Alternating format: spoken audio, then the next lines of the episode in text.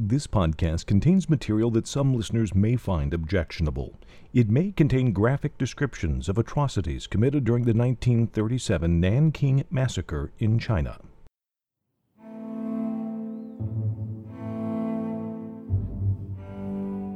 Welcome back to the wartime diaries of Minnie Vautrin and Sen Shui Fan.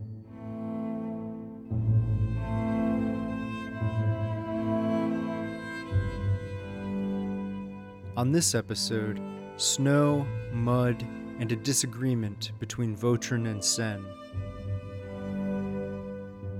Then, unexpected happiness as news and packages arrive from the outside world.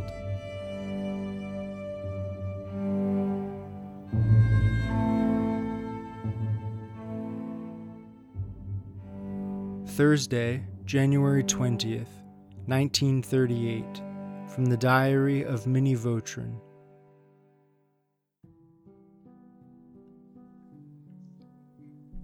Snowing today, but not too cold. You can imagine what buildings look like with mud and slush being tracked inside. I'm not sure we shall ever be clean again. Mr. Wang and Mr. Sven continue to write data for those women whose husbands or sons were taken and have not returned.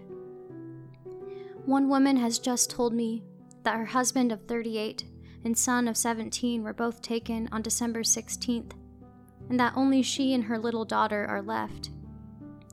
I doubt if she could have saved them had she stayed at home. Those terrible days. But who knows? Mrs. Sen does not think I should hand these in to Mr. Fukuda. That we must never forget that China is the hated enemy and Japan does not care how much she makes her suffer. In a day or two, I will see Mr. Fukuda and tell him about the many women who are employing me to help them ask if there is anything that can be done. This morning, I spent beginning a report to the Board of Founders. So much has happened that it is difficult to condense into a brief report. In the midst of my writing, I was called to my office to confer with a young Japanese officer who was about to leave Nanking and who wanted us to take two young Chinese girls, one of 20 and one of 14, who are now living over near the Wei Giaobe. He said it was quite unsafe for them to live there, which I thought interesting since refugees are being urged to go home. I explained very clearly how uncomfortable it is here as a refugee and let him see how the women are living. It will be interesting to see if he brings them. I really hope they do not come. My guess is that he has become interested in the older girl and is afraid to leave her in her own home outside the safety zone. A radiogram came from Rebecca today and was delivered to me from the American Embassy. We'll send the answer tomorrow. Have been informed that our embassy has a sending station now. Meetings this afternoon were splendid. The one for the women was attended by about 170, and that for children by about 150. Tonight, Mary and I distributed tomorrow's tickets in one of the dormitories, and some of the women begged for them. We still have too many people on the campus to do anything constructive.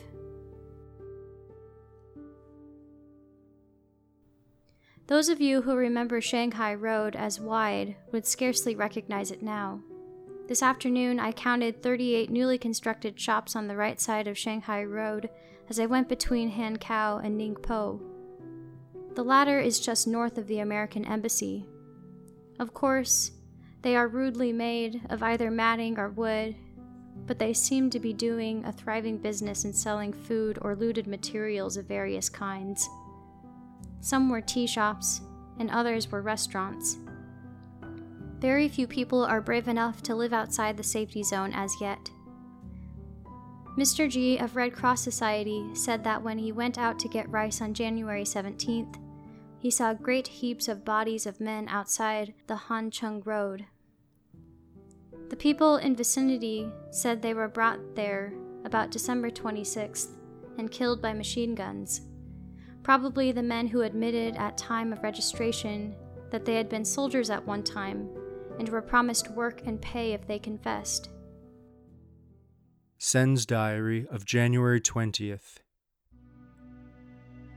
It's been cloudy for two days. Today it begins to snow. Probably tomorrow will be sunny. Telegram came from overseas via ocean. It's so much more convenient to have the American embassy here. Vautrin sent out a telegram overseas on the 6th and received a reply today. Two Japanese officers came to see Vautrin and wanted to send two girls here under her care. These two girls have worked for the Japanese. The officers will be transferred out of here shortly. Later, they sent girls here by car. How can one believe that these two young girls really worked for them? The quilt covers they brought here are all good ones. They stayed at the Japanese officer's place for over 30 days, one for each officer. These two girls have no shame to come into campus by car. Several refugees cursed them.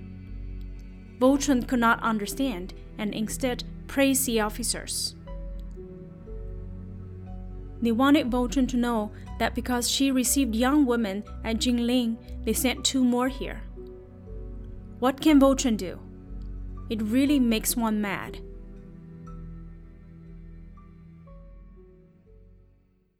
Friday, January 21st, from Vautrin's diary. Today the weather has been almost mild in spite of the snow on the ground. Mud is our problem now. The hundreds who go out to the rice kitchen to purchase rice, and the other hundreds who bring in food to their relatives here, bring into buildings more mud than we are able to cope with. Soon after the noon meal, as I was going over to the Northwest Dormitory to announce the afternoon women's meeting, several refugees came running toward me saying there were soldiers on the back campus. I went toward the back gate just at the right time, for four soldiers saw me and released three girls whom they had taken from the refugee huts that are near Farmer Su's house. The soldiers disappeared over the hill. A very short time later, a group of military police came on the campus, and I was able to report the incident to them. Still later, two officers came, said they were stationed out at Nanking. During the last few days, sad, distraught women have reported the disappearance of 568 husbands or sons since December 13th. They continue to hope that they have been taken off to work for the Japanese army but many of us fear that their bodies are with the many charred ones in a pond not far from Guling Temple, or among the heap of unburied, half burned bodies outside the Hangcheng Gate. On December 16th alone, 422 were taken, and that is the report of women mainly on our campus. Many young lads of 16 or 17 were taken, and one boy of 12 reported as missing. All too often, the one taken was the only bread earner in the family. Our afternoon meetings for women and children continue. We are beginning on plans for a rehabilitation school for women without support. At 5, went over to our embassy and had a most satisfactory talk with Mr. John Allison, Senior Secretary. He is anxious for us to report any violation of American rights cannot convey to you what it means to poor old Nanking to have the official representatives of Germany, England, and America back to plead and act in our behalf. Mr. Allison seems very understanding. In the new newspaper that is being published called Sin Shun Pao, in the January 8th number, there is an article entitled Japanese Troops Gently Soothe the Refugees the harmonious atmosphere of Nanking City develops enjoyably. There are 25 sentences in the article. Four sentences are true one about the sun, the drum tower, military police, and the position of the Japanese flag. One is half true, 19 are false, and one is unknown to me. Not a very high score on a true false test. Sent a radiogram to Rebecca today Last night at ER Tiao Lane, within the safety zone, soldiers went four times to the home of Mr. Wang's relative. They tried to take a young girl who was able to make her escape, and three other times they did petty looting. You can see why we cannot persuade our women refugees to go home. Now Sen's diary of the same day. It is a clear day. Fewer Japanese soldiers are on the street. Yet, they still burn houses to make fires every day. Today, another child died. Altogether, 18 have died. This couple of days, I only see a few patients because I do not feel well, and also there's no more medicine left. We need to buy some. I do not know where we can get the money. Further, it is much easier to walk on the streets now. And there's a hospital on Hua Chao Road for refugees, which is very inexpensive. If I send a note to the hospital, the refugees here can get free treatment. So I asked them to seek treatment there. The Drum Tower Hospital is more expensive. Probably all the medicine used at this refugee hospital was looted from other places or hospitals in the rear areas. It is a good cause to use the looted medicine for saving refugees' lives.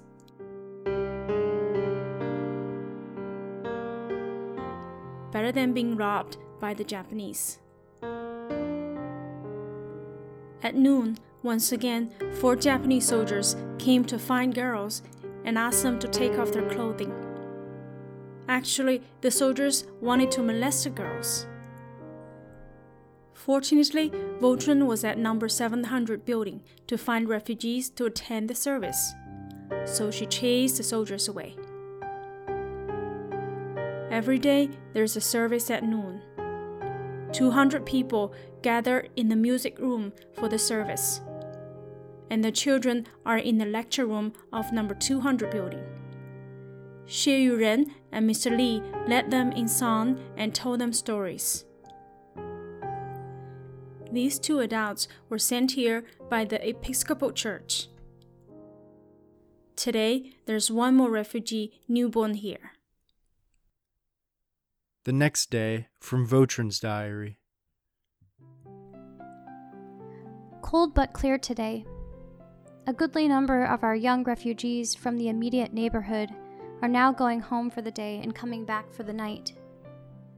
Two Japanese whom I've spoken to today said they hoped that by February it would be peaceful enough for all to go home. This morning, as I was trying to get a letter typed, four men came an officer and three soldiers.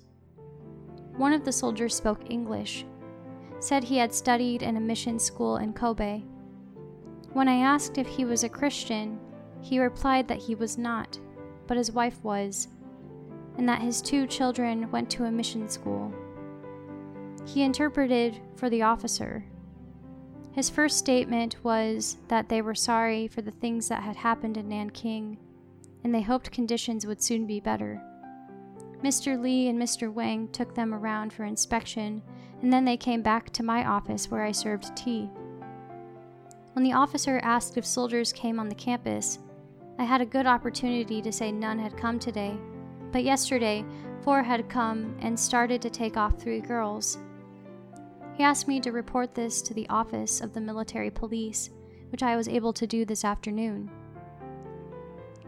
Just previous to this, a young officer brought in two Chinese girls whom he wanted to stay at our refugee camp. I really did not want to take them but did not know how we could refuse them. The girl who was 24 years old was a student at one of our mission schools and knew Mrs. Gish and Miss Kelly.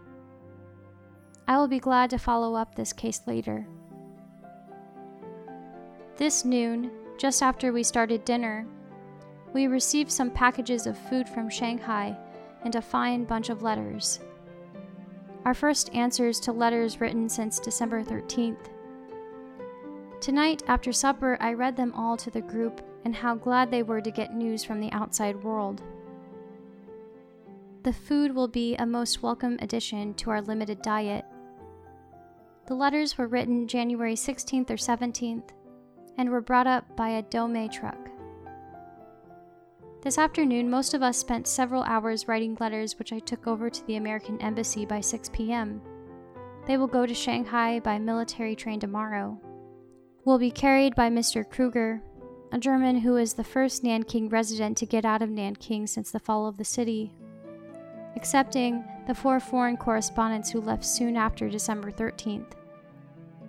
Think of being shut up here for 37 days with little news from the outside world and little opportunity to send news out. Conditions surely are improving, at least in the safety zone. We no longer have that terrible fear of the night and although we still use heavy curtains at our windows, we at least do not thumbtack the edges and use only candlelight. John Magee came this afternoon with radio news.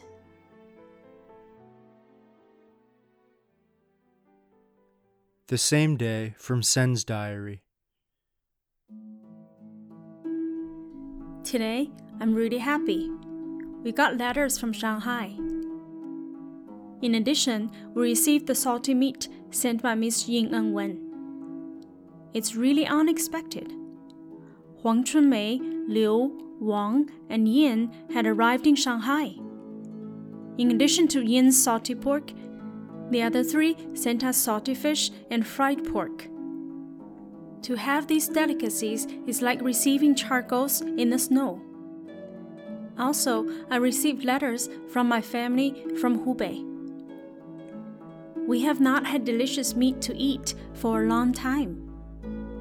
When we saw the meat, we all put on a happy face, in contrast to the long faces during the ordinary days when we had no good food to eat. When reading this page of my diary, one would know that everybody here is longing for delicious food. Honestly speaking, receiving letters from Shanghai makes us even more elated than food. Things recorded in my diary are all unhappy except today. Some people also give Rotun foreign plums. Now we share our belongings with each other. If one gets some food, we all will eat, not allowing only one to enjoy it. You see how fair we are.